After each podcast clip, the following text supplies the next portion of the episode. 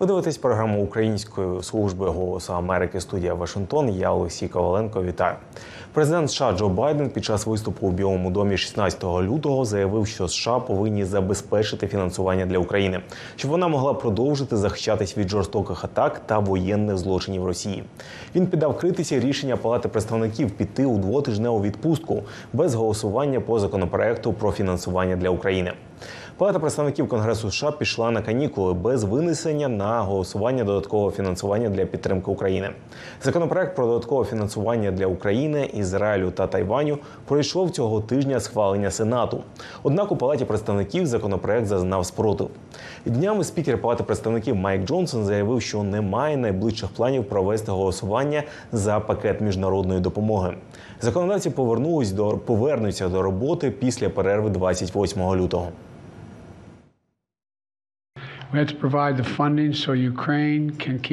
Ми повинні забезпечити фінансування, щоб Україна могла продовжувати захищатися від жорстокого нападу Путіна і воєнних злочинів. Сенат за двопартійної підтримки переважаючої більшості схвалив допомогу Україні. Тепер, як я вже казав, історія спостерігає. Історія спостерігає за палатою представників. Незмога допомогти Україні у цей критичний момент ніколи не буде забута. Це буде записано на сторінках історії. Це матиме наслідки. Час збігає. Ми повинні допомогти зараз. Чи можете ви щось зробити, аби надіслати боєприпаси українцям без конгресу? Ні. Але настав час, щоб вони активізувалися. Ви так не думаєте? Замість того, аби йти у двотижневу відпустку, два тижні. Вони йдуть на два тижні. Що вони собі думають? Боже, це ненормально, і це підтверджує занепокоєння, стурбованість. І я б не сказав паніку, але реальну стурбованість тим, чи Сполучені Штати є надійним союзником. Це обурливо. Увечері ж у четвер, після голосування у палаті представників, конгресмени, які входять у групу підтримки України, провели прес-конференцію, на якій вони закликали спікера палати представників Майка Джонсона винести законопроект на підтримку України, Ізраїлю та Тайваню на голосування.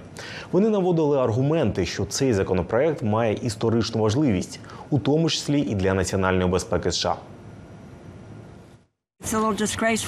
Це трохи ганебно, що ми тут, щоб просити про підтримку України, нашого союзника, який захищає нашу свободу. Терміновість цього моменту залишилася без відповіді з боку екстремістів з іншого табору. Очевидно, що у нас сьогодні є двопартійна група. Є люди, які вважають, що ми повинні підтримувати Україну. Спікер тримає Україну та національну безпеку США в заручниках заради ізоляціоністського колишнього президента під слоганом Америка понад усе, який відкрито віддає перевагу Путіну над нашими союзниками та американськими інституціями, та якому було оголошено імпічмент за те, що він вимагав політичну послугу від України в обмін на військову допомогу. Я закликаю своїх колег з палати представників, які підтримують Україну, зробити так, щоб їхні голоси були почуті, винести двопартійний законопроєкт Сенату США на розгляд палати представників. I have absolute faith in Speaker Mike Johnson. Я абсолютно вірю в спікера Майка Джонсона. Він докладатиме всіх зусиль, щоб забезпечити законодавство, згідно з яким ми, республіканці, хочемо захистити кордон України, Ізраїлю, Тайваню та Сполучених Штатів. Я переконаний, що у співпраці з нашими колегами-демократами ми зможемо прийти до позитивного рішення. Завантажте мобільний додаток Голосу Америки.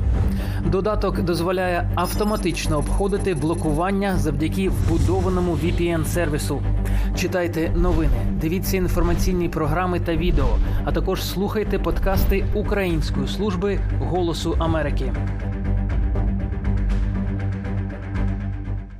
Ви дивились програму Української служби голосу Америки студія Вашингтон.